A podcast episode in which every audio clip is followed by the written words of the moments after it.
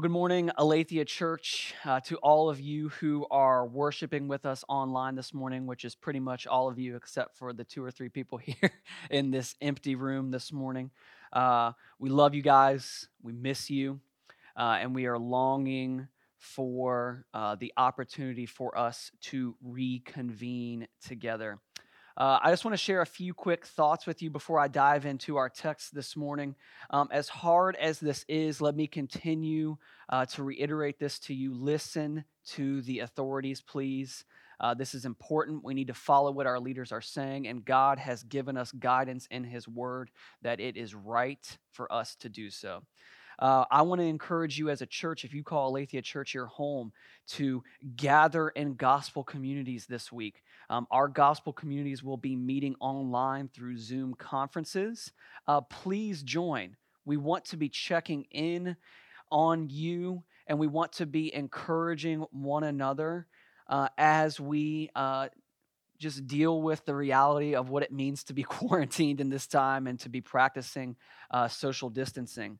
Uh, lastly, uh, this morning, if you did not already, uh, participate in worship, sing. I know it might seem silly to sing songs out loud by yourself sitting in a living room. Please do so. Uh, there's something special about uh, singing songs that exalt God and glorify Him that our souls need and cry out for. And remember that your brothers and sisters in this church are doing the very same thing. Uh, so participate in worship throughout the week, participate in Bible reading, participate in prayer. Uh, we are going to be over the next several weeks uh, trying to engage you digitally to encourage you during this time um, as we practice social distancing. So engage in these disciplines uh, to fan your affections for God in this season. And so uh, before we start in on the text, I'm going to pray, uh, and then we'll look at our text this morning. Heavenly Father, uh, thank you for the fact that even though we cannot gather as a body uh, in person, that we can gather online, uh, that we can share thoughts in a chat room, that we can hear uh, the Word of God, that we can listen to worship music together, and we can be uh, participating in discipleship together as the body of Christ. Uh, but Father, uh, I am not uh, unaware of the reality uh, that we as a society face right now, Lord. And so I want to lift that up to you in prayer right now. First and foremost, God, I want to pray for our doctors and our healthcare providers. God, I pray that we would get the necessary supplies to them so that they would be able to meet this pandemic head on in the coming weeks. God, I pray that um, we as a church would surround them with love, with care, with encouragement during this season as they are quite literally walking into a battlefield, Lord, um, simply because they love others and want to serve them.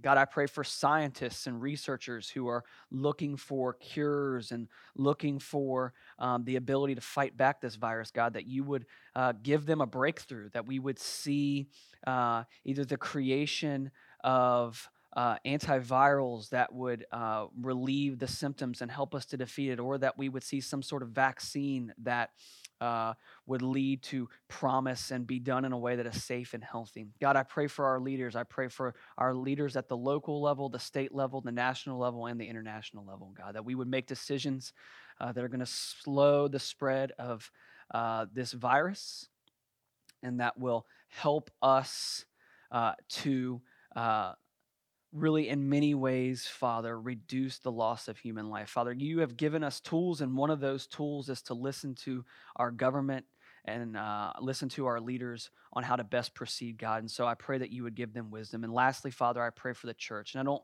mean for Aletheia Church, I don't just mean for the leadership of this church. I, I pray for the church universal, God, uh, that we would be the hands and feet of Jesus in this, in this time, that we would both be a calming influence, uh, that we would be one that listens to reason, we would be one that would be obedient to the authorities placed over us, and we would be the people who would serve um, those who are disenfranchised and those that need help. So, Father, help us to do so. Give us wisdom when to do so.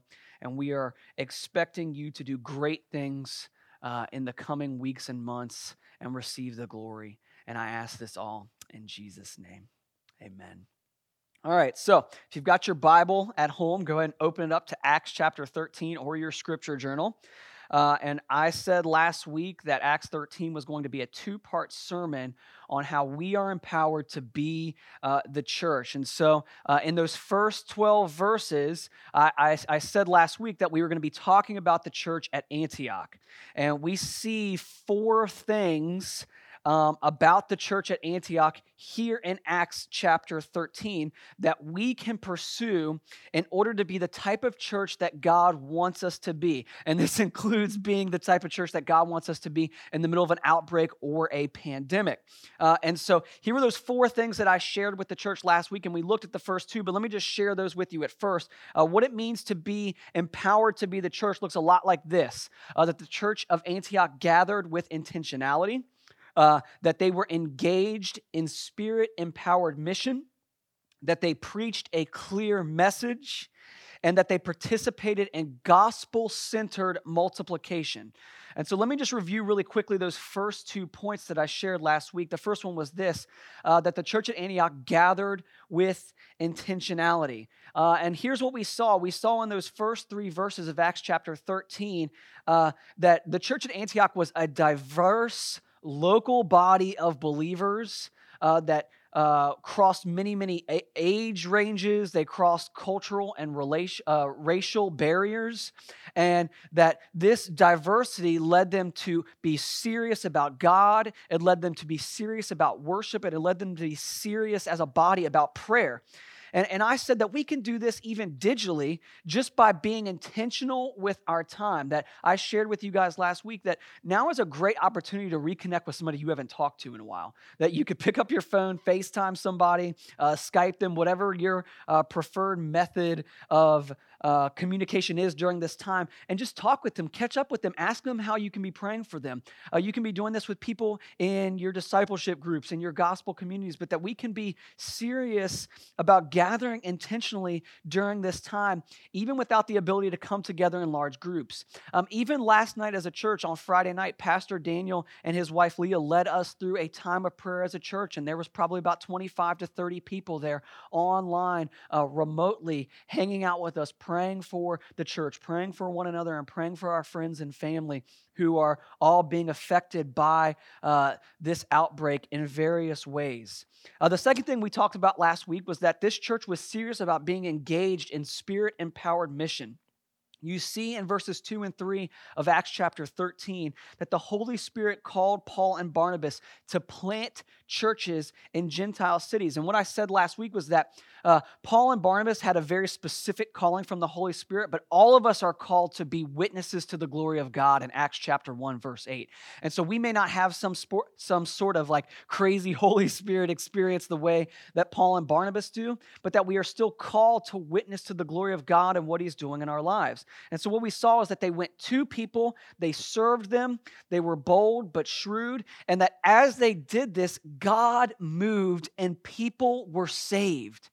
That uh, one of the examples I shared last week was that uh, we've done some pretty simple things as a church, but one of those things is uh, we've planted a church in Barranquilla, Colombia, and that God has been faithful to us uh, in the midst of all of that, even though there's no one in our church with an expertise in international church planting, and that I, as the pastor of this church, speak very little Spanish, but God has still been faithful just because we have been, um, to the best of our ability, obedient to the God, the call that God has put in our lives uh, to live out spirit empowered mission and that that church has grown and is subsequently planting other churches in Colombia and by the grace of God more and more people will come to know Jesus because of their faithfulness. And so today we're going to look at the last two points on what it means to be empowered to be the church. And what we're going to see is two things. The first one is we're going to see uh, that Paul preaches a clear message consistently uh, throughout his time in church planting. And then we're going to see that the church participates in gospel centered multiplication. And so let's look at this first point here preaching a clear message. Uh, and we see this in Acts chapter 13, verses 13 through 43. And I am not going to read all of this for you, uh, but let me just go ahead and read uh, these three verses here and kind of lay some groundwork to understanding what Paul is doing um, as they go and begin to church plant. Now, Paul and his companions set sail from Paphos and came to Perga and Pamphylia. And John left them and returned to Jerusalem. But they went on from Perga and came to Antioch and Pisidia.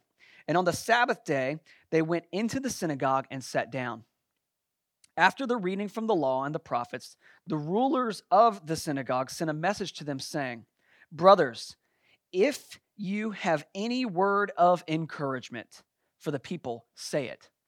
So Paul stood up and motioning with his hand said, Men of Israel, and you who fear God, listen. Now, so Paul and Barnabas go to this city called Antioch in Pisidia. What we need to understand, this is modern day Turkey. It's different than the Antioch that they were in uh, in Syria. And what Paul and Barnabas often did whenever they would go start a new church in a new city is they would head to the local synagogue to preach to the Jews first. And so they go to the synagogue, and on a Saturday, they're, they're sitting down, they're reading from the law. And as they're sitting there, one of the, one of the leaders st- stands up and says, Brothers, if any of you have a word of encouragement for the people, say it. And Paul stands up and goes into this amazing message, which is clear, concise, and focused on Jesus. Now, I'm not going to read the entire message to you guys, although you're going to have plenty of time over the next couple of days to read that yourself if you want to. Uh, but I want you to notice a couple of things about this message uh, that Paul shares. And the first one is this uh, that in the midst of preaching this message to the Jews here at this synagogue, right, he contextualizes the gospel for them. Now, you, you may or may not have heard this term used before in a church setting, uh, but contextualization means that you address uh, your message or what you're trying to convey to the audience so that it makes sense to them. And so, what I mean by this is that Paul is addressing them as Israelites because he knows their story and he knows their historical background and where they're coming from. Right? So, as he begins to preach to them, starting in verse 16, uh, he's going to talk about God's deliverance from Egypt and, and how uh, God had been with the Israelites even when they were in Egypt and how God made them into a nation and was faithful to them. He's going to move into addressing Saul and then David, and he's going to focus on Jesus uh, being of David's line and why that's important because Israel was looking for a Messiah that would come through the line of David. Um, then he's going to share the gospel of Jesus Christ.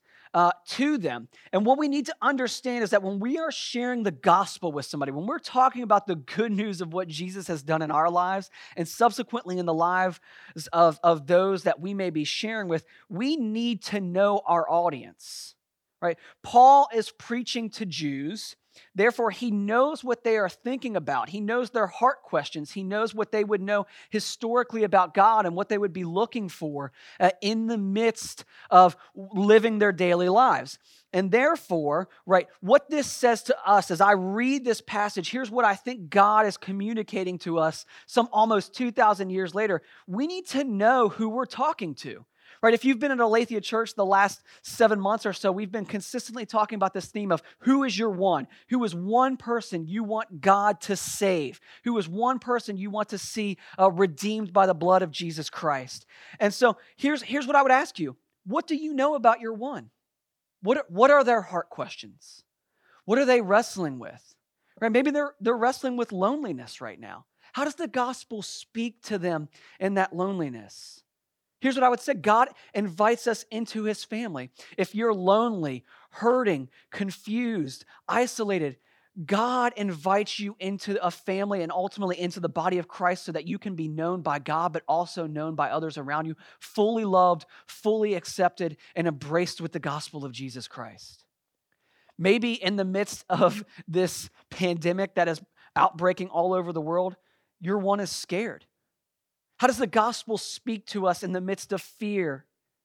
It says, I would say this that, that God meets us, that God is sovereign. God is not taken surprised by a viral pandemic that's affecting the globe. And ultimately, God promises us a future with no sin, a future with no pain, a future with no death.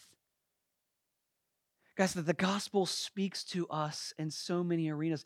Maybe your one is experiencing shame. Right? One of the things that I've seen consistently over the last couple of days of reading stories of people that have been infected by the coronavirus is this. How many people did I infect and I didn't know about it? And the shame that they carry from that because they didn't take seriously the precautions to isolate themselves when they started feeling sick. Here's how the gospel speaks to us in the midst of our shame and disobedience that God and His mercy sent Jesus to take on our shame and gives us His perfection. And God no longer looks at us in the midst of our failure, but He looks at us and He sees Christ's perfection and beauty in us. We must know who we are talking to so that we address the questions and objections of the heart because the Bible answers all these objections clearly throughout Scripture. That the gospel's not just for the West, it's not just for a particular people group, it wasn't just for Jews. But the gospel speaks to every people group, to every tribe, nation, and tongue, and that we can, as followers of Christ, contextualize that message to answer the heart questions of others and not be answering questions that they don't have. Here's the second thing we're going to see about Paul's message as he preaches it, and that's this that he stays on message while preaching and talking to the Jews. Notice how Paul tells this story, right? He talks of God, he shares the story of Israel, he shares the story of the kings of Israel and how the promise of the Messiah uh, to their people would come through the line of David, ultimately to Israel. He doesn't deviate from God.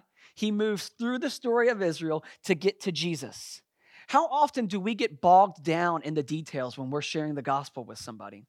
Right? I remember a couple years ago when I first moved to Gainesville, I was working at a bank part time here in town, and I had a wonderful coworker, uh, and we were working together on a Saturday. And Saturdays tended to be pretty slow um, at our branch, and so we had plenty of time to talk together.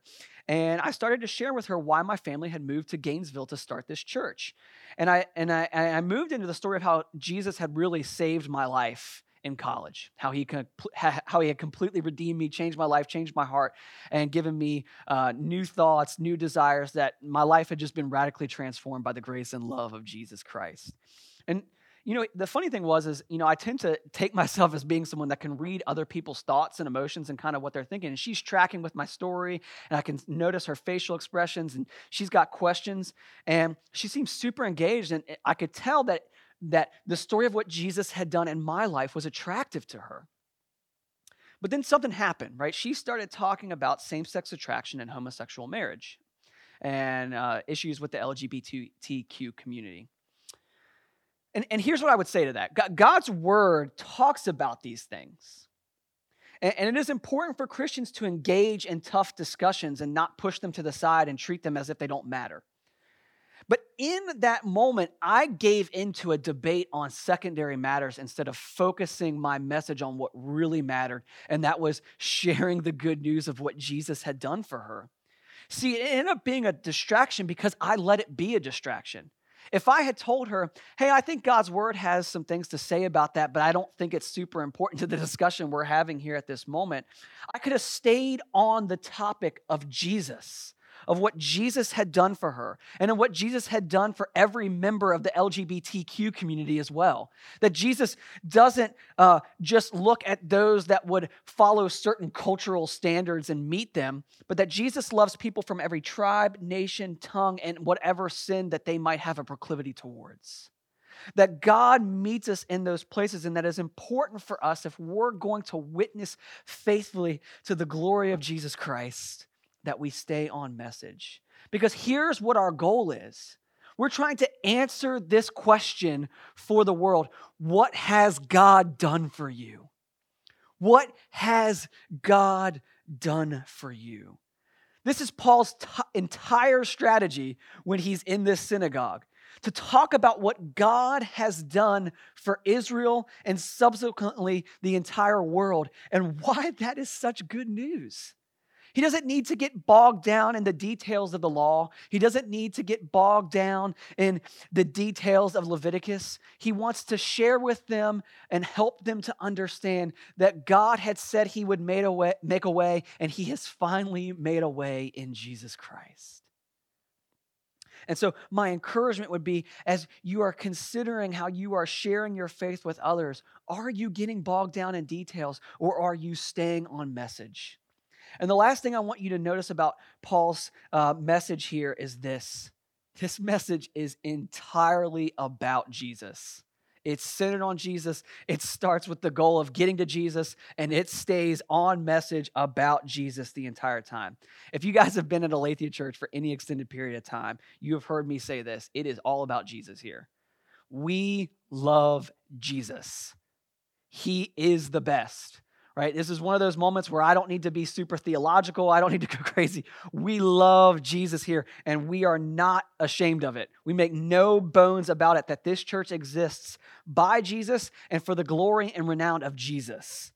If you look at Acts chapter 13, verses 32 through 39, let me read those to you. And I want you to notice how Paul sums up his message to them by saying it's all about Jesus. That's it, it's all about him. And we bring you the good news that what God promised to the fathers, this he has fulfilled to us, their children, by raising Jesus. As also it is written in the second song, psalm, You are my son, today I have begotten you. And as for the fact that he raised him from the dead, no more to return to corruption, he has spoken in this way I will give you the holy and sure blessings of David. Therefore, he says also in another psalm, You will not let your Holy One see corruption. For David, after he had served the purpose of God in his own generation, fell asleep and was laid with his fathers and saw corruption. But he whom God raised up did not see corruption. Let it be known to you, therefore, brothers, that through this man, forgiveness of sins is proclaimed to you. And by him, everyone who believes is freed from everything from which you could not be freed by the law of Moses. Look at the good news that Paul shares with the Israelites or the Jewish men and women of this congregation in Antioch. He says, God promised this to us. We know it. We know that He's promised it from these Psalms. We know all the things that God has shared with us over time. That what you need to understand, though, is that God promised this and then God fulfilled it through Jesus by raising Him from the dead. And that through Jesus, we have forgiveness of sins and we are freed from the power of sin and death. Guys, that is a message focused on Jesus, on making much of Jesus and what he has done. And so the question is is one, do you believe that?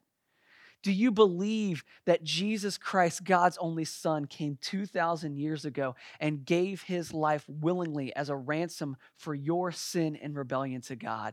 And that when he went to the cross, he took on your sin, your rebellion, and died in your place. And then he gives you his righteousness, his standing before the Father, so that you might be adopted into the family of God. Do you believe that? Have you responded to that? And if you have, are you preaching a message that focuses on that? If we want to be the church, we must not only continue to be on mission, but we must share the gospel, and we must share the gospel clearly in our presentation.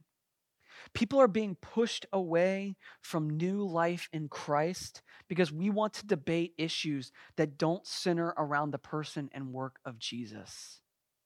Guys, don't let that be our story right? Let's focus on Jesus and make it all about Him. And let's allow God, through the work of the Holy Spirit, to work out the details afterward. Let's move into our fourth point, our last point that we see here in Acts chapter 13 is this. We see the church at Antioch participating in gospel centered multiplication. And for those of you that aren't familiar with our church, I know that's pretty churchy. So here's what I mean by that that the church is growing, and as the church grows, it's not a uh, community center, it's not a, a country club of people that are trying to have a good time. No, it's a group of people gathering together for their common love of Jesus and what Jesus has done for them. Uh, notice here in Acts chapter 13 the response to the preaching of the gospel. Uh, people literally beg Paul and Barnabas to return to the synagogue the following week and preach again. And as they return again to preach, some begin to reject the message. Look at uh, verses 45 through 47 uh, with me. But when the Jews saw the crowds, they were filled with jealousy and began to contradict what was spoken by Paul, reviling him. And Paul and Barnabas spoke out boldly, saying, It was necessary that the word of God be spoken first to you, since you thrust it aside and judge yourselves unworthy of eternal life. Behold, we are turning to the Gentiles. For so the Lord has commanded us, saying, I have made you a light for the Gentiles, that you may bring salvation to the ends of the earth. Now, one of the things I just I think is fascinating, and, and we're going to see this more and more as we keep working through uh, the book of Acts, uh, is that everywhere Paul goes, a riot ends up breaking out. Right? I think it's kind of important to understand that if we're going to be on mission, if we're going to preach a clear message, and if we're going to participate in gospel centered multiplication, there's going to be some pushback. that there are going to be people that don't like what we are about, uh, what we are sharing, what we are telling others to do. Uh, what I, have heard one uh, pastor friend of mine out in Texas, he calls it riot evangelism. That every time Paul participates in evangelism, a riot breaks out. Um, and so Paul just responds to them. He, you know, he's, he's, he seems from the account that Luke shares here in Acts 13, he seems calm. He's like, look, you guys deny God God told us to go to you. You're denying God. We've also been sent to the Gentiles. We're not going to stop preaching the good news of what Jesus has done. And I love the response to what Paul says to them, even in the midst of him, right, condemning the Jews who are denying the gospel, right? He still continues to preach the good news and say it's for everyone, not just for Jews. And look at the response of the Gentiles in verse 48. And when the Gentiles heard this, they began rejoicing and glorifying the word of the Lord. And as many as were appointed to eternal life believed. Here's rejoicing, there's happiness. Right? For those of you guys that came to faith later in life the way that I did, you can relate with this. Right? The moment that you realized the depth and the magnitude of what you have done towards God because of your sin, and then understood the magnitude of God's grace to cover that sin with the blood of Jesus, you understand this type of rejoicing. You understand the beauty of God making a way for you when there was no way. And I love what Luke shares here. He says at the end of verse 48 and as many as were appointed to eternal life believed. Guys, here, here is something we need to understand about gospel centered multiplication, something we need to understand about being the church, something we need to understand about preaching a clear and concise message.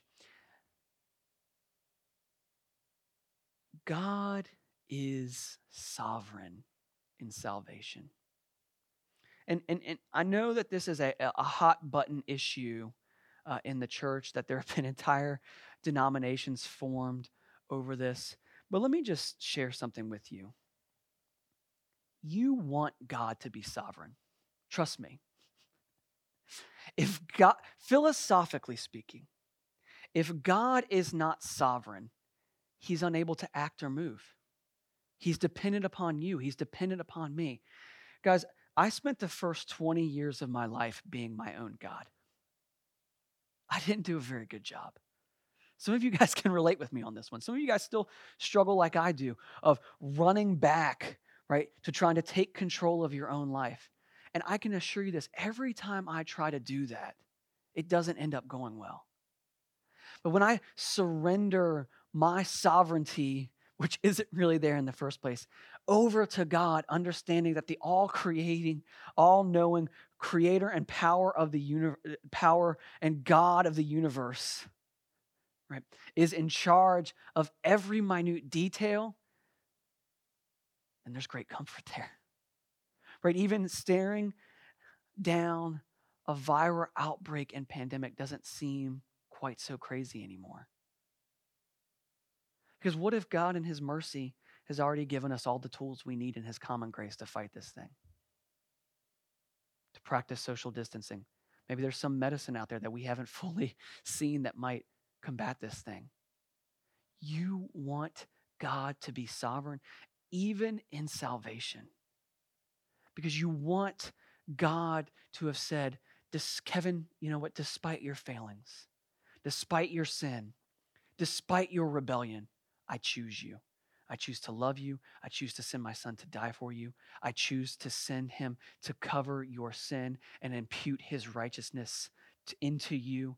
And I choose to adopt you into my family, into the family of God. Right? It says that everyone who had been appointed to eternal life believed. And here's the last kind of important thing to see there the sovereignty of God does not destroy the responsibility of man. Right? God, in His grace and mercy, appoints to eternal life, but we also respond and believe. And I'm not going to get into a seminary discussion on how we break down what that might looks might look like. But what we should see here is that God's grace appoints us in divine election to be saved, and that humans respond and believe in the gospel because of God's initiation and love. What should be seen here is that God's grace empowers the Gentiles to believe and enter into God's family. And there's no one debating, God, you didn't give me a chance. God, you stole my free will. No, there's just rejoicing because God has made a way when there was no way. And in verse 49, he says this And the word of the Lord was spreading throughout the whole region. Guys, you see what happens when a church gathers with intentionality. They take seriously the commands of God to worship, to be diverse, to pray, to study the Bible, to know God's word. Right? When you take God seriously together in a group, guess what starts happening? You start moving together on mission as a church and as a body right? And where more than one are doing the work of God together, there's power in that. And as that spirit empowers mission, there's clear articulation of the gospel and the magnitude of what Jesus has done for us. And as that message is clearly articulated, gospel centered disciples are made and are multiplied disciples are made, and in turn, those disciples start sharing the good news with others. Disciples make disciples. Guys, here's what I would encourage you to think through. Right? If you are a follower of Jesus, you are his witnesses, he says in Acts 1 8. Right? In 2 Corinthians chapter 5, Paul shares with the church at Corinth that we are all ambassadors of the message of reconciliation. These aren't suggestions from God. They're not even necessarily commands of God, although they are secondarily but they're statements of fact about who we are in Christ. That in Christ, we are invited into the family of God. And in being invited into the family of God, we get to make much of Him by witnessing of His glory to others. And so, if we're going to participate in gospel centered multiplication, I think it's important for us to understand what does it look like to be a disciple. We're going to share in uh, the chat section of the live stream right now with you uh, the Aletheia Church PDP, as we call it, our personal discipleship plan. And here's, here's why we have one of those right? We believe it's important that we actually understand what we're aiming for and what our goals are in being a disciple of Jesus. And so we've broken it down into six categories for you guys of things that we think you should be pursuing faithfully so that you might become a growing follower of Jesus Christ, which is our entire mission here. We want to lead people to become growing followers of Jesus Christ. And here's what those six things are going to look like. Go ahead and pull that PDF, uh, PDP up, uh, share it right? Uh, download it, fill it out, print it, whatever you need to do, but be thinking about these things. And you're actually going to go through these things in your gospel communities, in your Zoom communities this upcoming week as well. But here's the things that we think should be going on that you need to be filling your minds with truth, uh, that you are doing things that are going to fuel your affections for God. Uh, we believe that we should be sharing God's love as a witness to the world. We believe that growing disciples of Jesus show God's love as a church member meaning that you should be a member of the local church. So if you're joining us for the first time this morning, uh, you live in Gainesville, but you don't have a local church home, make Aletheia your church home. When we start gathering again in a couple weeks, you can become a member here. And you don't need to wait until we start meeting together in person either. Message us, right? Send us a message through Facebook or send us an email and we will start getting into the you into community already. But we believe that God wants you to be a member of a local church. And then we believe that we should be spreading God's glory among the nations. What does it look like for us to share the gospel with those not just in our own neighborhood, but in neighborhoods globally? And lastly, we believe that growing followers of Jesus uh, are making disciple makers amongst a few people, doing the exact thing we see here in Acts 13 that the glory of God goes forward, that the word of the Lord was spreading throughout the whole region. How does that happen? Because if I share with two or three people the reality of what Jesus has done, and I engage them with the gospel. I encourage them in the gospel and I equip them on how they can preach a clear message, how they can make disciples, and then empower them to share that message themselves, we're going to see viral, and I use that word intentionally, right? Multiplication of the gospel. Because maybe one of us can have influence amongst five, six, seven, eight, nine, ten, maybe even 11 or 12 people. But some of us are only going to be amongst two or three people, maybe four. Maybe, maybe some of us are just going to have influence with one person. But you start adding that together, and those people start making disciples, right? And over the course of the lifetime, we will see hundreds and thousands of people's lives altered by the reality of what Jesus has done if we simply just remain faithful to what God has asked us to do. Understanding that in the midst of all of this, God empowers us through the power of His Holy Spirit to be the church. As we see the gospel spreading, we see Paul and Barnabas making disciples who make disciples who make disciples. The fact that I am here on a stage in an empty room on March 21st of 2020 is a direct reflection of the faithfulness of the church of Antioch, the church of Jerusalem, and everyone who has shared the gospel since then. As we are living breathing examples of God's faithfulness to his church in the book of Acts. So, to be the church, I would ask you this question Who are you discipling? I'm not talking about conversations over coffee, and I love coffee. I'm not talking about conversations over coffee. I'm talking about how do we respond to the commands and teachings of Jesus and teach others to respond to them as well so they might experience life and joy and peace and it might go well with them knowing that God has done what he has done for them. How do I teach people to parent well to the glory of God? How do I encourage people to work well to the glory of God? How do I encourage people to love their friends, their family, their spouse, their kids to the glory of God? Guys, do you know that the Bible even tells us that we can rest to the glory of God? That's discipleship, learning to do these things so we might make much of Him. How can I pray for and encourage others to teach them so that they might teach others about Jesus? Because that is why we're here. Right, church, we are here to spread the glory of Jesus.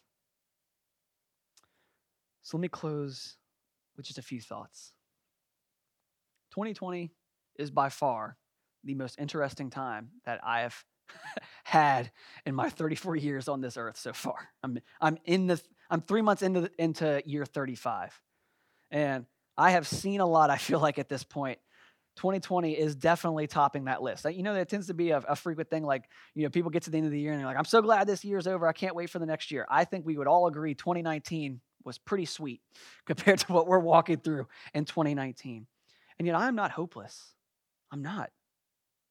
As a matter of fact, the, the crazy thing is, I think it's probably only going to get more interesting in the coming weeks and months as economies start to lose and eh, 25, 30% of their GDP, right? According to some estimates, right? People lose jobs, healthcare, whatever that may be?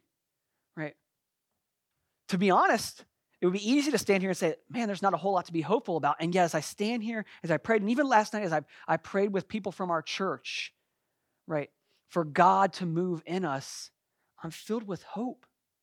Because I believe that the church, for the first time in my lifetime as an adult, has a beautiful opportunity to be the hands and feet of Jesus in a way that we have not had in quite some time. So, how will we respond?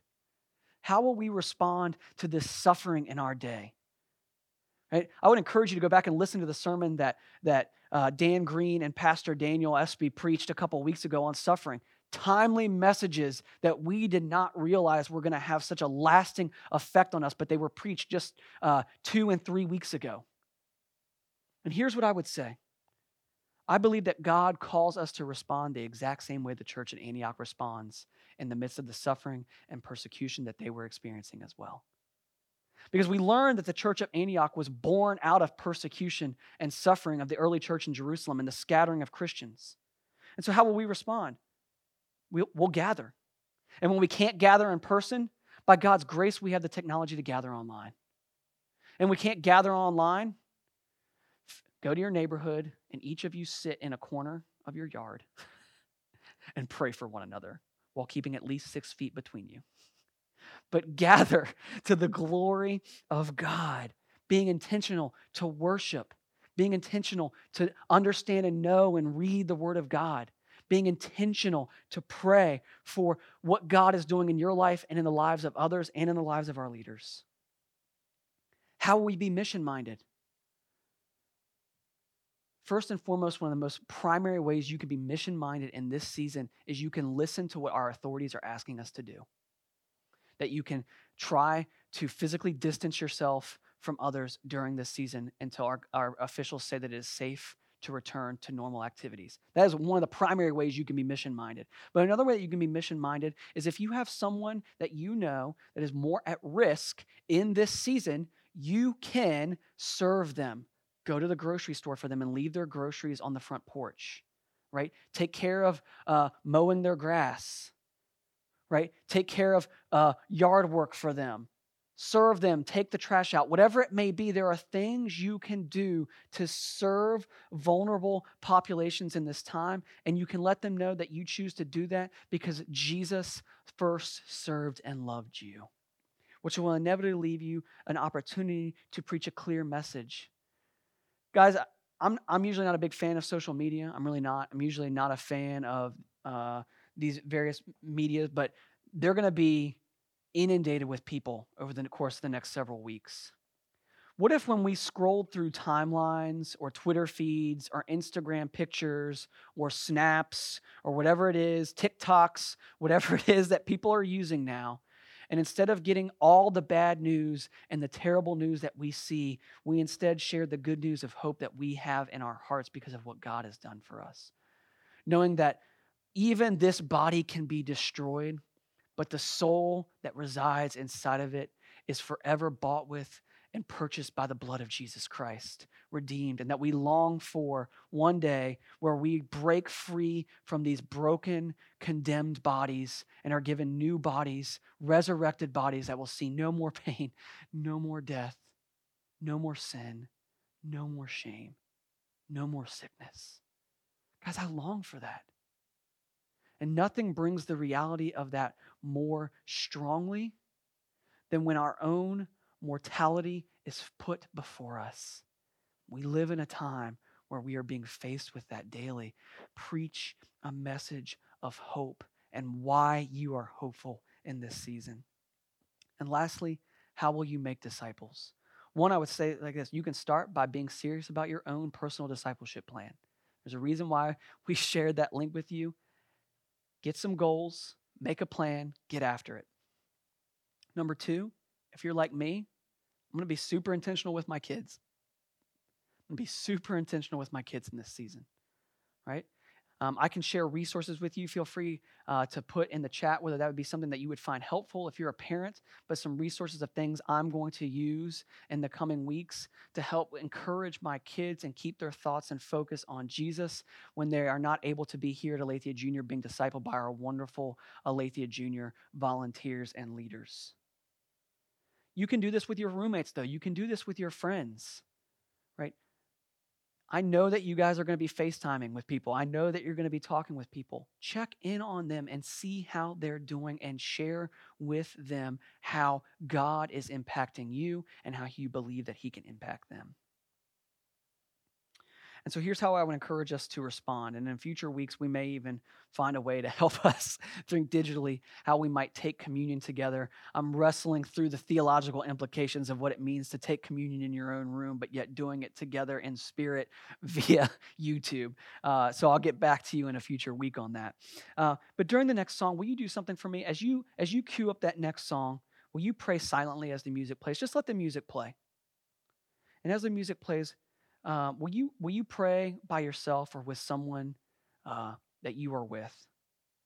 When you ask Him to do the following things, will you ask God to give you a vision on how to love Jesus more, to grow as a follower of Jesus, to obey Him and experience the joy of knowing Him in this season?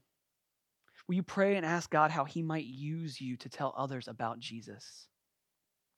And will you ask God how you might be intentional with others in this season. And, church, here's what I believe I believe that God will answer us in this time. I believe that He's going to be faithful to answer those prayers. And I believe that we are going to see much fruit because our work will not be in vain if we seek to make much of Him in this time. I love you guys. Go and be the church, even in the midst of social distancing.